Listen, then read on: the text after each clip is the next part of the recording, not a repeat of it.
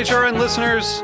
As we celebrate our 15th year, we are deepening our commitment to giving voice to the next generation of food systems storytellers, and we need your help. Our internship and fellowship programs help activate new possibilities for underrepresented and underestimated young people through experiential journalism, audio engineering, and production training. Through these unique programs, HRN helps food equity stewards build essential workforce readiness skills that expand their potential and foster economic mobility. Please consider supporting these critical programs. And with a minimum donation, you can be entered to win a dinner for two at an amazing restaurant in one of eight cities and tickets to a concert at a great venue in one of those cities.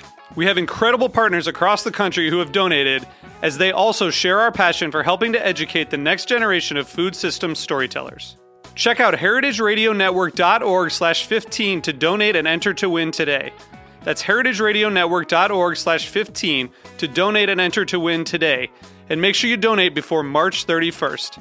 Thank you. This episode is presented by the Brooklyn Kitchen. Learn more at brooklynkitchen.com.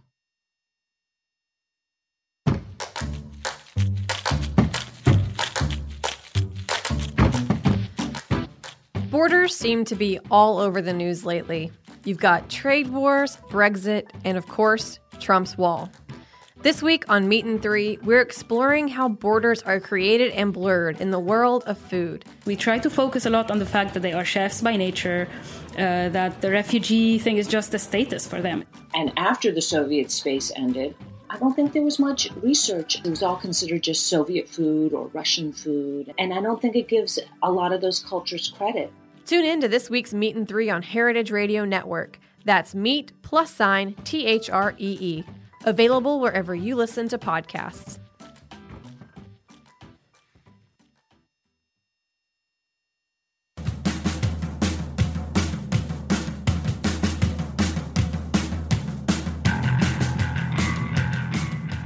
Hello, this is Dana Cowin, and you are listening to Speaking Broadly on Heritage Radio Network. Each week, I interview an extraordinary person on their road to success.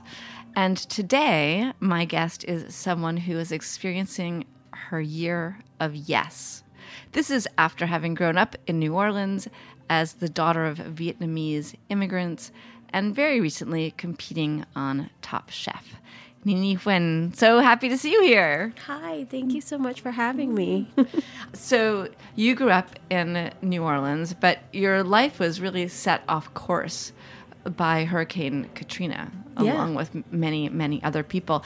I, I wonder if you could take me back to that moment of Hurricane Katrina and what, what was it what was it like having that hurricane boring down on your life, your choices, and your family? So, growing up in New Orleans, every year you pretty much evacuate at least once. And for our family, we always went to Houston because there's a lot of food, Vietnamese people, and we would just go shopping. And but this time, we knew something was different and we went, but we didn't shop very much because we were like, we didn't know what would happen. What kind of shop are we talking about? Like, you know, Gucci handbags? Or? Um, we would go to the Galleria Mall and like shop for clothes, shop for food, because there's always like so many different exotic things you could buy in, in Houston. Um, and so yeah, we we weren't shopping that much. And my mom, I could tell she was like really worried. I was um, 18, 19 at the time, and we learned that we couldn't get back in. We were in Texas for about a week and we had to figure out like well if we can't go home where are we going to stay because we can't stay in these hotels like everything was so booked.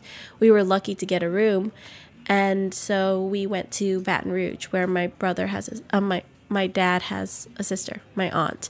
And so we stayed with them for a little bit until we could get in, but um, our the damage in in New Orleans East was very minimum. There was about two inches of water in our home, but because they didn't let us back in for a month, until a month later, the molds and everything had grown. So How terrible. yeah, And you feel like if you had gotten back earlier, actually, you, you could have moved in, cleaned up. Yeah. So what happened to your house? Um, so it had to get gutted. My parents ended up selling, and then my parents they at that point they were tired of evacuating every year, so they decided to move to Baton Rouge.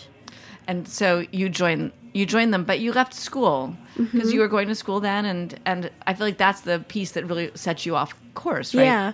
So I um, I went to UNO for my first year, and then my second year. So I imagine that's University of New Orleans. Yes, yes, yes.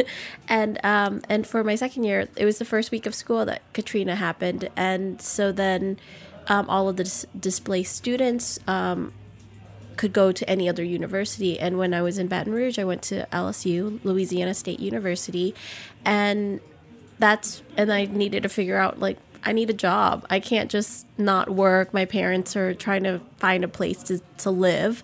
We can't live with my aunt forever. And so then I So got did a it job. wipe did it wipe out savings? The I mean, in losing the house or. Yeah. selling the house, Um, because you ended up working to help pay for your lifestyle and your Yeah. parents' lifestyle. Yeah. Um, my parents, my dad was working, but then when Katrina happened, he didn't have a job. So then he's trying to. Everyone's trying to find work. My mom, at least, um, had a had her. She is a manicurist, and um, and so then she still had all of her clients, and so we're all just trying to figure out how to just make it happen. And I started. Um, I was a host at a sushi restaurant. That was my very first uh, restaurant job, and I went to school. And so then we we were just doing day by day, trying to figure it out. And I grew to love the restaurant industry. So what about was it something about hostessing or the camaraderie? The or- camaraderie, the culture. I think also like the sense of humor people had in the restaurant world. Tell me about that. Like, where's the sense of humor? Um, I guess the people that I worked with, it was just it was funny. Like we would have regulars, and it would be like, oh, that person wants this thing again, and it was just, I just loved it. Um, the vibe, and it didn't dawn to me like that I wanted to be a chef. Then it took a, a couple of years. And so, when did that first idea dawn on you? Um, I actually went to a pastry shop in New Orleans. I we visited because we were only an hour away and we still had family in New Orleans. And so I visited a pastry shop called Sucre and I was like, this is what I want to do. Like I was in business marketing and I loved it, but I didn't see anything viable to happen. And I graduated in 2009, so it was after 2008. No one I knew could get a job that was better than me serving tables. and so and so I was like, well, if I can't really make money with the degree that I'm that I have right now, then I'm going to do what I love. And I've always enjoyed cooking. So, do you remember the first thing that you made? Sometimes those are really funny dishes. Um, I actually, yes.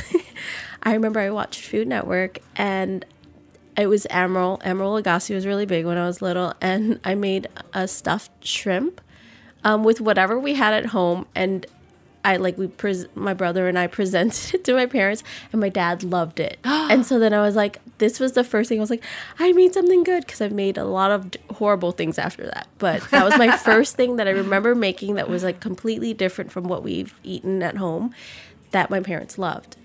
and Vietnamese um, food is very important to the food that you cook today. Did you grow up with a mom who cooked, and did you make Vietnamese food with her under her supervision? Um, actually, my mom worked a lot, so my grandmother took care of us as um, you know after school and stuff like that, and so um, she cooked a lot. So we always had a Vietnamese meal. Like I didn't know American food until I started really going to school. Um, we ate a Vietnamese meal every day, and on Saturdays, my grandmother would um, take me to the farmers market, and this is like before farmers markets were cool. It's like super unregulated. Like there's just ice on the ground and fish on top of it. and um and we would go shopping for whatever dish we were going to make that day and it was like the dish that we'd make for the weekend. So then the whole family, the extended family will come on Sunday and we could make like steam buns or um, steamed rice crepes and she would always say that i made it even though i was like four and um, That's but- a nice way to give you some credit. yeah and so uh, i think that positive reinforcement went a long way So yeah, you have a couple of positive reinforcement there, right? Between your dad being like, "This is awesome," and your grandma like, "She cooked it." Like, I'm going to be a professional chef. Yeah. Uh, but the the work that you ended up doing as a professional chef. That's really hard work. Like, did did Mm-hmm. you um, have professional training, or you went to Sucre and then that that you got trained there? Um, so I was inspired by Sucre. I finished my degree. Um, and that was more for a nod for my family. Like, I'm gonna finish school like you want me to, like typical Asian family. and um, and then I enrolled in culinary school in New Orleans, but I didn't finish. I I learned so much on the job because you had to work and go to school that I kind of felt like I didn't necessarily need the culinary school because I wanted to learn such spe- spe- specific things. And so um, I trained a little bit, but I think I was just wise um, about the chefs I wanted to work for. And so, do you recommend culinary school as a general proposition, or would you say just go work for some great chef? Like, I um I know I was like so bad, but I think that if you really want to cook, go work for like if you, there's a chef that inspires you, show up and say, "I'll work for free. I'll just work for a day. Let me do let me cut these onions." And um, and see if you really like it first because culinary school can get really expensive, and if you don't love it, you're going to be in debt, and you don't really make that much money when you go out. So it's a big commitment. It's a hu- I mean, it's a huge commitment. Yeah. But you also were teaching at a culinary school here, Mm-hmm. Cookspace, which is a really very different thing. So on the one hand, you're like, oh, don't you know, professional culinary school, maybe not. But for home cooks, you probably have a different point of view. Yeah, I think that um, I think right now I think a lot of people are very interested in learning how to cook, especially with all of the um, like blue aprons in the world, and so Do you think that actually makes people want to cook more, or do you think that it's a shortcut and they'll get bored and then they'll stop cooking and just order in?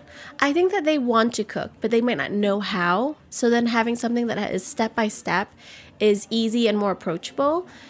What do you find? Um, what do you find most people did want to cook at um, Cookspace? Because you were teaching some Vietnamese Mm-hmm. Yeah. classes, um, but what was there anything you were surprised by? Like, I can't believe that people want to make steamed buns. Like, who wants to make that dough? Like, was there anything along those lines where you're really surprised? Um, both on both spectrums. A lot of the like ethnic cuisines is sells a lot, um, but then also knife skills. You would be so surprised because you know, as a chef, you don't really think about that, but a lot of people, it's the game changer um, class. You know, when you think, you know, you don't really need a peeler if you have a paring knife, and so it's it I never knew how much people love that class, and some people will take it twice just in case if they might learn something. Um, but at Cookspace, we do um, what we call the Culinary Confidence Series, where it's like five to ten classes, and you show up once a week with the same group of people, and you learn fundamental skills. I really don't teach recipes. Um, I think that everyone has their own taste buds and they can determine whether they want it to be spicier, sour, you know, sweeter. And so I want to teach people how to cook for themselves first. And then I don't know. Some people have zero confidence in their taste buds, so that could be very intimidating. I will say that before I was the editor in chief of, of Food and Wine, I was there as the um, executive editor. And as a executive editor, I, I went to Peter Kump's cooking school, which is now um, ICE. And I took a knife skills class. And that is the only class that I've ever taken. And I didn't cook before uh, Food and Wine. And, you know, during Food and Wine, I didn't have a lot of time to cook. And then I wrote this book about all the horrible mistakes I made. But that one class with the, with the knife skills, I was sort of like under, you know, undercover. I would go in, people say, "What are you? What do you do?" And I'm like, "Oh, you know, just I work at a food magazine." But it was really great because I did learn how to um, how to use a knife, and I like a really big knife. I hate paring knives, and I like anything that's just big. I feel I have a lot more control with a big knife than I do with a small knife. I don't know why. Is there a reason that that would be logical? Um, I like to think that I like bigger knives as well. Um, I don't know, but I whenever I teach people how to cut things, I'm like, just don't use that little inch that you always use. Like use your whole knife. You you paid for this much, use it. And so that's what I, I'm like. You have more surface area. You don't have to wiggle so much. like that. So, um, so then from um, you were working at Sucre, and then you you came to New York, and you were cooking in New York, right, with an extraordinary chef because you're working with Angela Pinkerton. Yes. How did you end up in that kitchen? Um, I when I moved here, I was a pastry chef, and apparently there was a shortage because everywhere, everywhere I staged, they're like, "We would, we would love to have you." And are you sure it wasn't because you were brilliant? I don't know. Maybe you're brilliant. but I it was it was an amazing experience to stage at the places that I did. So where did you stage? I staged at Daniel, Le Bernardin, um, 11 Madison Park. I really liked even um, Gotham Bar and Grill. And I was, of course, coming from the outside world going into New York, you're looking for at all of these Michelin starred restaurants and you're just like, do I have what it takes to hang with all of these chefs? And apparently they thought so. Said and did that affect you in any way? Like, did it make you work harder, or like, you know, come in earlier, or go home and practice more? Like, Yeah. that thought in your head, like, am I good enough? Am I good enough? Like, how did you shut that up? Um I just had to, I don't know, I was working so much that it's just, I'm like, I have to make this and I can prove to them that I can do all of this. Um, and Was there anything else in your life before that that you worked as hard at as you ended up working in the kitchen? I wish I could say yes, but that was a tough kitchen to adapt. It was it was just a different culture coming from New Orleans where everyone's like so laid back and we're like, "Oh, we love to party down here." To going to New York and it's like rigid, it's like this is how we do it professionally. So, I would say that adjust adjustment about 6 months was probably the hardest time. It was just uh it was I was homesick and it was a tough kitchen, but it made me so much better and stronger. Yeah. And what do you feel like you learned there? Um, I, I like to say like they taught me techniques, but I knew a lot of those techniques before coming in. I think that working at EMP, it 11 Madison Park under Angela. yeah, uh, it really taught me how to be a good chef, to be outspoken, to speak up and be accountable for the things that happened, and um, and that's just like that was a life changer. I think that Do you think being outspoken because that's a different that's a different word than being articulate? Mm-hmm. Yeah. I mean being outspoken means you want to you know be heard above the rest Mm-hmm. and differentiate yourself. Like is that was that the key to it? I think so. I think um, speaking up and like being able to, they really cultivate a culture where you should speak up. If you think something could be better, say it because it doesn't hurt. It'll only make us better. And it's hard when a lot of times you work in competitive kitchens um, or just kitchens where there's definitely one chef and they don't want to hear anything and they're not open to um, feedback. Um, but that was not the culture there. It was it was an amazing experience. If any chefs want to work, I think like you should work with kitchens like that.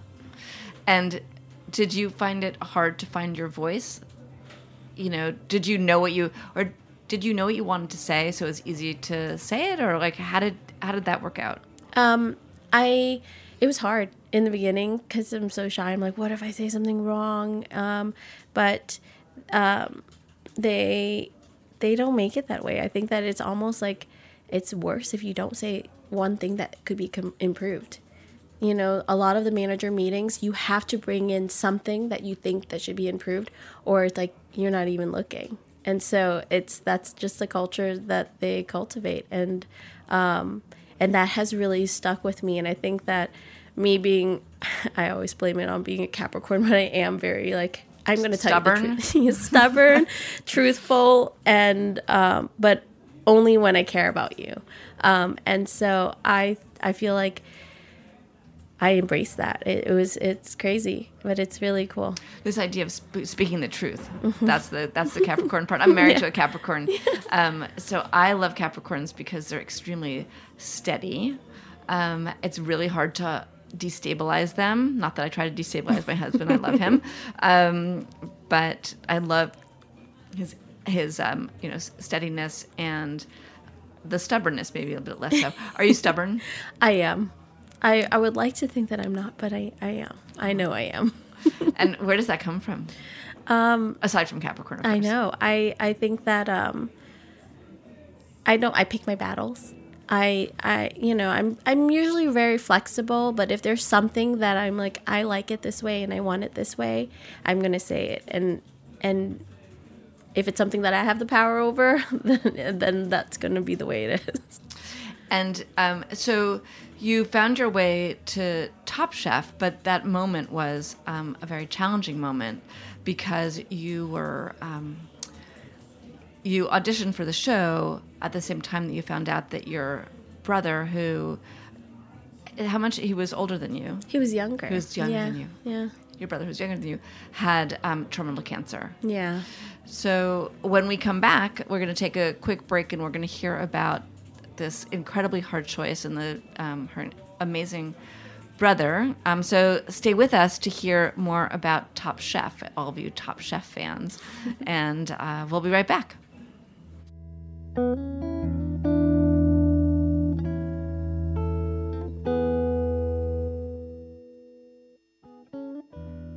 episode is presented by the Brooklyn Kitchen, a recreational cooking school on a mission to change the world by teaching people how to cook like grown-ups. The Brooklyn Kitchen began in 2006 when two creative home chefs, Taylor Erkkinen and Harry Rosenblum, recognized an opportunity to create a community space with approachable, hands-on cooking classes and inventive culinary experiences. Taylor and Harry believe that cooking is a daily practice in creative problem solving. They bring this ethos to the Brooklyn Kitchen, a cooking school that fosters community and redefines home cooking for everyone. Now located at Sunset Park's Industry City, the Brooklyn Kitchen hosts a range of public and private cooking classes, corporate team parties, pop up dinners, and tasting events for cooks of all levels. Learn more at thebrooklyn.kitchen.com. Are you enjoying this podcast? Heritage Radio Network has plenty more. My name is Jenna Liut, and I'm the host of Eating Matters here on HRN.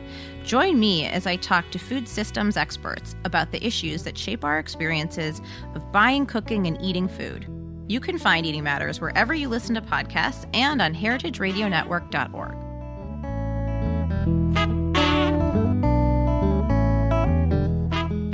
Welcome back. This is Dana Cowin, and you are listening to Speaking Broadly. My guest this episode is Nini Nguyen, and we're talking about like a tough subject, um, but one that I imagine you've come to terms with over time. So tell me about when Top Chef first came calling. Um, so I had applied many years before, and How does one apply?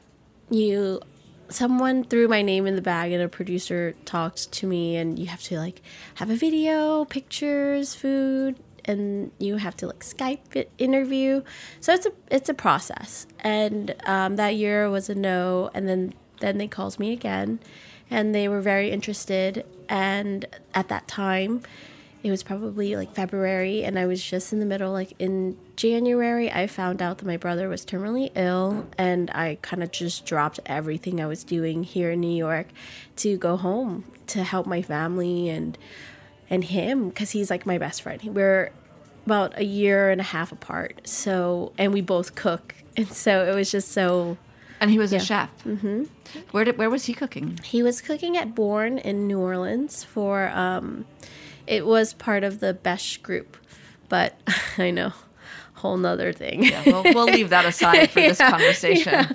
yeah. Um, and how did he find out that he uh, had cancer? We uh, he was having pat back pains and um and he's 27 years old so you wouldn't think you know it would be cancer you're like oh you just have like muscle spasms you're working out Or, or for a chef, I mean, you're lifting Yeah. too many heavy pots. Like, just don't do that. exactly and um and then just so happened um a student who was working with the doctor at the time was like let's take an x-ray just just to see and then that's when they found um, lesions on his spine and then they did like the full mri cat scan and it was in seven different places yeah And he hadn't felt any of it except the back. yeah, and it started in the stomach, and you wouldn't think anything because like he didn't have any like weight fluc fluctuation or anything like that. So it was um, no symptoms, no signs, and then and then at that point, like it was like two months before it took him. And they told you. I mean, they said, "Look, it's all it's throughout his body. It, this is going to be fast." Yeah, like it was hard for us because we were like, he's young, we're gonna fight. You know, you can't lose hope until you have to face reality. And so um, they laid things out on the table, and we're just like, we're gonna try to fight it. It's like it's worth a shot. And then, um, and then when the time came, it's like, okay, like we're gonna have to make peace with this, and and yeah, um, Top Chef called. And you said no. And I said no. I, I was not going to, I could never have that time back. So I said no. I hope, you know, maybe sometime in the future, but I'm, I can't do it right now. And did you feel in any way that uh, stomach cancer was just so unfair because you know he fed people and he fed their stomachs, and then it was stomach cancer that took him down? Yeah. Um, yeah, definitely. It was, it, it's hard because, you know, cancer is an awful thing and it is unfair to everyone like the family the friends. I i definitely felt felt like i was like being robbed. But um but i'm thankful. Like you're thankful for the time you spend and the time that you have. Sorry. But um i should have brought tissues I know, I'm have. tissueless. Here. but oh, it's fine. Thank fine. you. And um, so you have to be thankful for what you have, and I'm so thankful that I had my brother, and we shared a passion. And if it wasn't like he wanted me to leave so bad, he was like, "You have to go. This is your chance." And I said, "I'm not. There's no way I'm going." Um, and so I promised him. I was like, "If they ever call again, and I'm mentally okay, I will do it. And so um, they called again the next year, and I said no because I was just not ready. Um, and it had only been a year, and there was, so, you know, therapy, uh, everything, like everything. I couldn't do it. I knew I couldn't. And then last year they called again, and um, I I was working at Cookspace, uh, building like this culinary school. I was really excited about, and I think um, I finally kind of overcome that like horrible thing that happened to me, and um, I mean, not probably not that one ever really Yeah, you don't. overcomes that. But Yeah. did you feel in any way like it's great to be there cooking and he really wanted you to, but you just wished he could see that? Yeah. There were moments on Top Chef. Actually, the first win, um, I, I, um, I should have been happy. I was like, oh my God, I just won. I literally thought I was going to be eliminated on the second episode. and then they're like, Nini, you won. And I was like, what? But then I was so happy. And, but there was always like a piece of sadness in me and i remember weeping in the bathroom where the cameras didn't weren't there and then i won again. I won the third episode and then i just lost it. I cried. It, we had the women hung out on one side of the house like our rooms and then the men on the other side so we called it the women's wing where they had vanities which was so perfect for us. And so I was in the um, vanity room and I just started crying. And then all of us kind of hugged and kind of talked about the people we've lost in our life. And, and it was, it was so nice to like kind of let that go and like be okay with that. And, uh, and know that all the other contestants have, you know, everyone has their things. And, um, I just think a, a, a brother so close in age and so aligned with what you what your passion is. I mean, did you cook together as kids? Was he with your grandma too, and Yes. going to the market? So it's not just you; it was the it was the two of you. Yeah, we um we definitely cooked a lot. Uh we loved watching Iron Chef. And so then I'm like, let's play Iron Chef. But he would hate it because he would always be the sous chef and he's like, I don't want to clean. Is that is that your bossy Capricorn thing, or Yes. older sister, or I- all? Uh, I think it was like me being bossy or me being like, well, if you do this and I'll do this. And I would always have like the better deal, a better end of the deal. But, um, but we cooked a lot and we were very, like, we would experiment and it was, it was so much fun. Food was always a thing. We, go grocery shopping with their mom every week, and it was just something that we just did as a family. And um, and so yeah, it was hard because I was so close to him, and we shared so many things in common, and It's really Yeah. like losing a piece of yourself. I mean, losing Yeah. a piece of your family is one, of course, horrible. But yeah. uh, I'm wondering what role food played when he was ill. You know, was he able to eat, or was he all uh, tube bound? Yeah, um, he did eat like I remember one time he took a medicine and it lost he lost his taste buds for a second and he freaked out, but then it came back. um, and I my way of like through this stressful time was to cook, and so I would cook for him, and he loved this uh, rice porridge dish that we usually make when people are sick, and it, it's with chicken and ginger. It's like Chinese congee, but I think it's better. But you know, um, and and so I would make that like once a week for him, and he would love fried chicken. And then, and at that point, I was like, I'm gonna just get you all of the things you love to eat in the city. So I would just go and get like gnocchi or pizza or Reubens, like everything, anything he wanted, I got.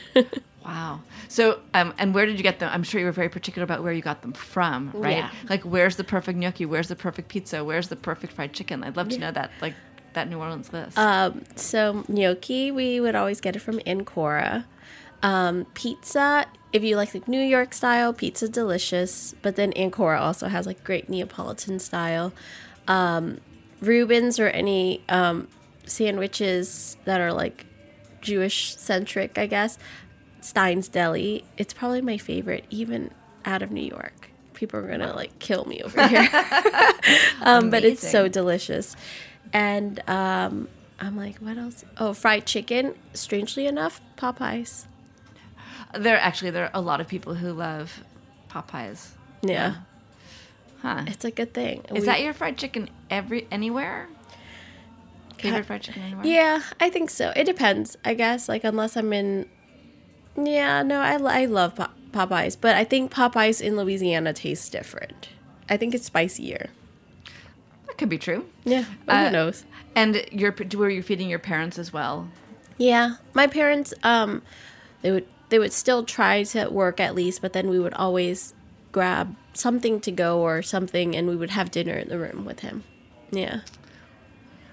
And uh, so, in competing for Top Chef and knowing you were sort of doing it for him, uh, you got eliminated. You made a good stab at it, though. Yeah. Um, and you did win. You know, you you won a, a couple of um, you won a couple of times.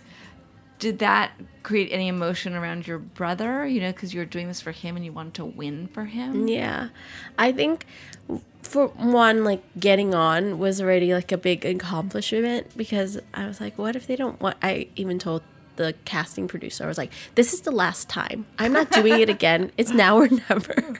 And I think that's when they were like oh she's kind of crazy so let's cast her. um, and I um winning felt amazing and i it was like one more for my brother. And then when i got eliminated it was tough but then i was still proud. Like i think that you know at least when i was on i was on fire. And even though i left um sooner and didn't win i think that my brother would have been proud of me.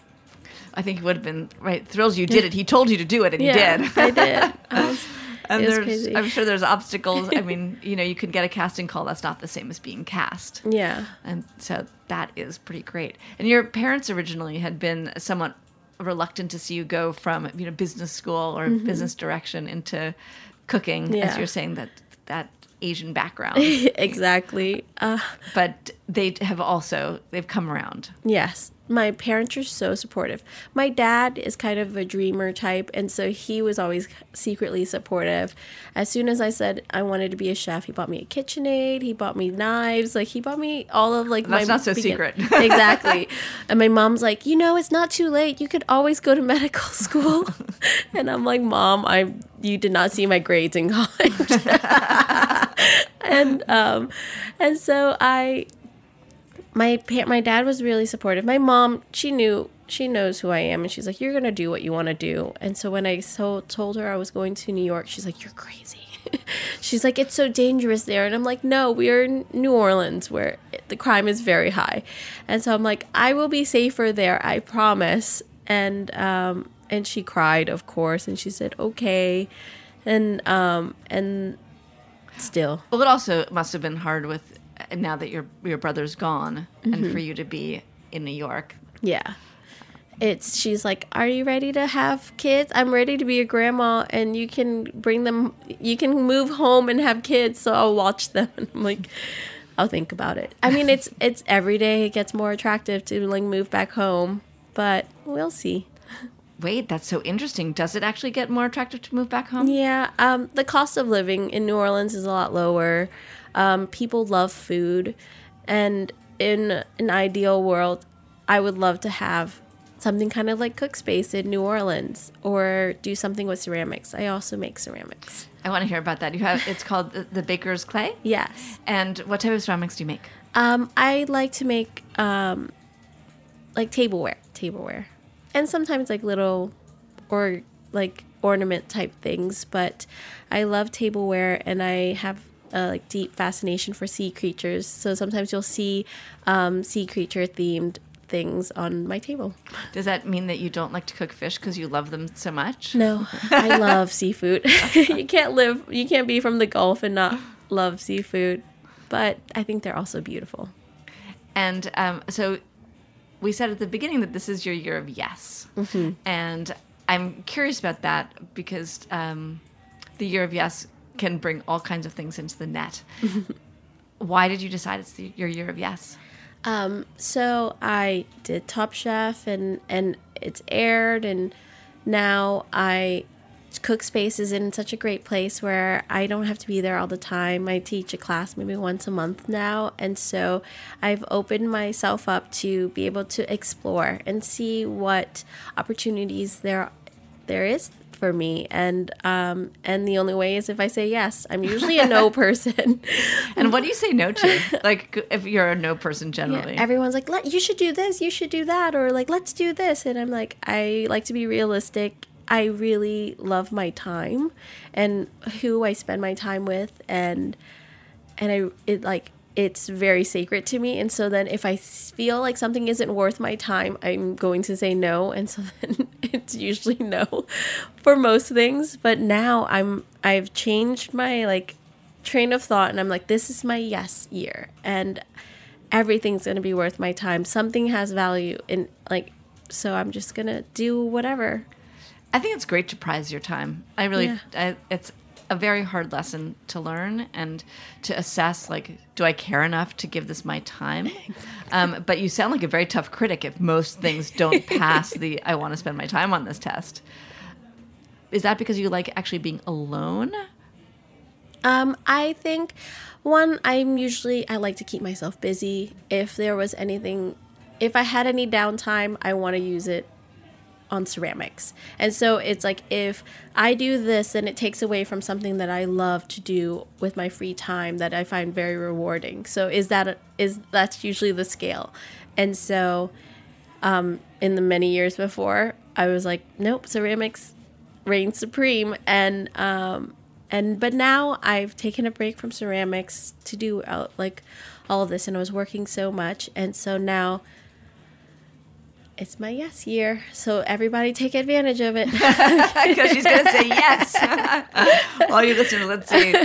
That that could bring you some very, very to very interesting places. I think. Yeah. Um, I I do think that the year of yes is often followed by a year of no because Yeah. then you you realize you said yes to all these things and some of them turn out to be valuable, um, but uh, you don't know before you say yes. yeah So, so you better go before the stores close the sale is on. And um, what are you most looking forward to? Like, do, do you have plans throughout this year of yes? Um, I am traveling. I'm going to Asia. I'm taking my boyfriend to Vietnam. Um, and I've been once, only once before, but I spent like a month, about five weeks there. And um, so I'm excited to show him that. But um, the summer, I it's pretty open.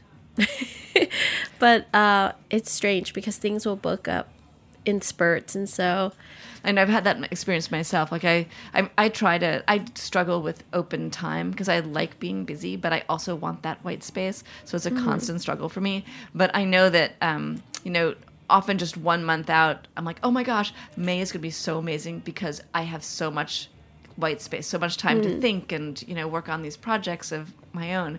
And then two weeks ahead, it's like, how did the entire month fill up? So I, so the idea that you don't have anything quite planned for um, for the summer, that's today. Yeah. And, like in two weeks. I'm sure we'd be having a very Yeah. a, a very different conversation.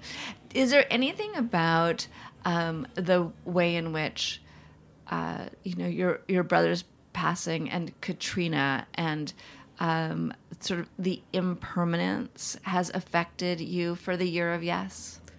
I think that like Katrina was hard and I think I was young and I I I didn't a lot of people were like that's such a devastating thing. And I was like actually yes it was but then it it's like you have to deal with it. There's nothing to change. And it pivoted my life to a whole nother wa- like world and so i'm kind of thankful for katrina to happen and then with my brother it just taught me a lesson to cherish things a little bit more um, to do all of the things like I, everything i do now is for him or like for both of us you know because he couldn't do it I'm going to Japan, and that's a place that he's always wanted to go.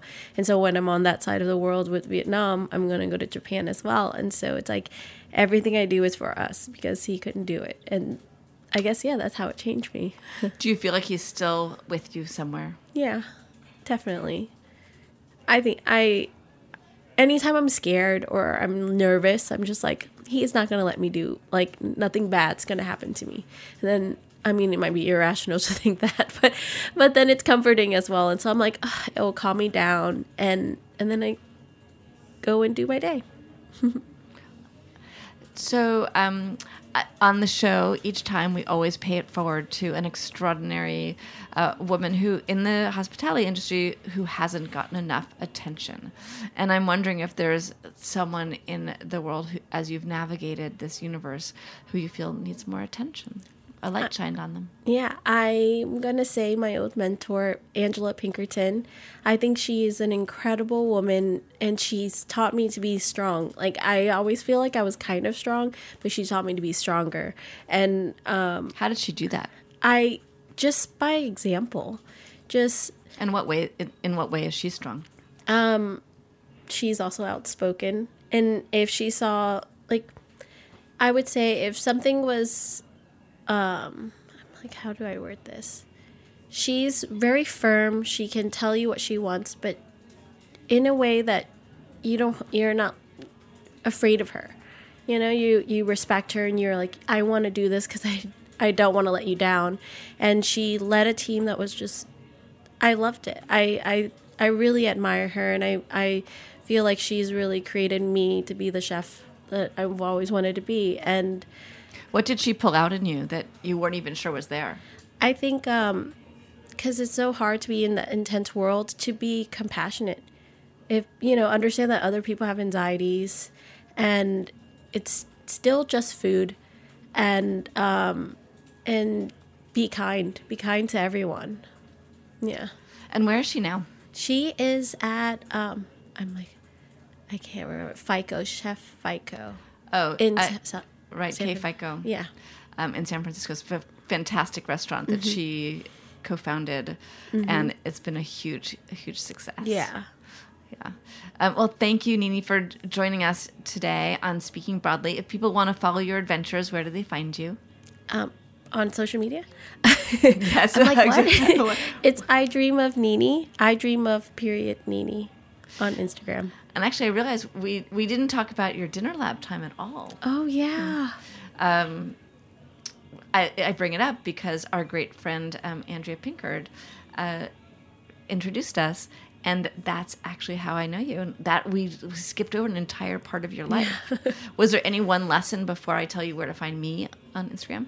Um, from Dinner Lab from Dinner Lab. that things might be overwhelming but you can definitely make it happen just make it happen Yeah, you have a, a tremendous that that Capricorn determination is coming through in every single job that you've had. Um, and thank you all for listening. I'm so happy that you got to hear uh, Nini's story today. If you like what you hear, um, please subscribe on iTunes or anywhere else where podcasts are found. Uh, and you can DM me. You can follow me at Speaking Broadly.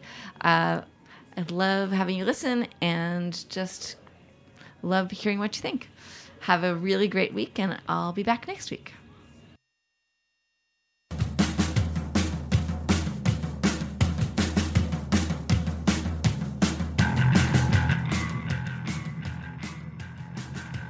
Thanks for listening to Heritage Radio Network, food radio supported by you.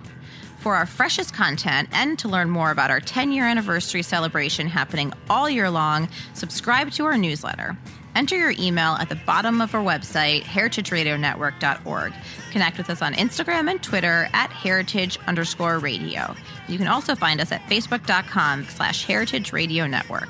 Heritage Radio Network is a nonprofit organization driving conversations to make the world a better, fairer, more delicious place.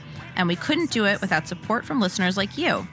Want to be a part of the food world's most innovative community? Subscribe to the shows you like, tell your friends, and please join the HRN family by becoming a member. Just click on the beating heart at the top right hand side of our homepage. Thanks for listening.